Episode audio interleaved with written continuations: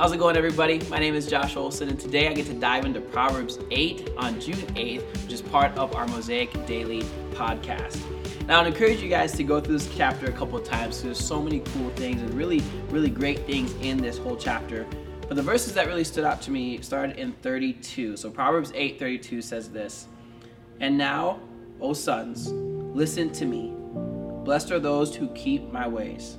Hear instruction and be wise and do not neglect it.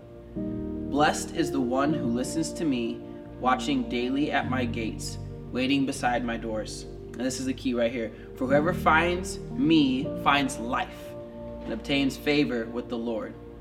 But he who fails and to find me injures himself, and all who hate me love death. And as I mentioned last time, for me, whenever I'm reading the scripture, I feel like God just really needs to like sometimes just hit me over the head like, hey, wake up. Like kind of these strong words of, yo, whoever hates me loves death. Like this is the word. And, and it might be a little aggressive, but like for me, I need to hear those words to be reminded like it's real.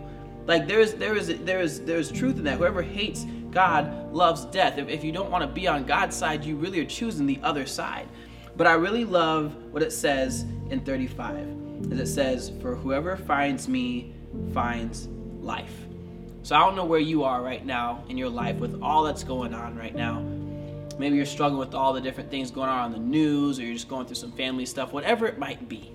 But I would encourage you, just as this verse says, whoever finds me, whoever finds God, finds life. And maybe that's what you're searching for right now.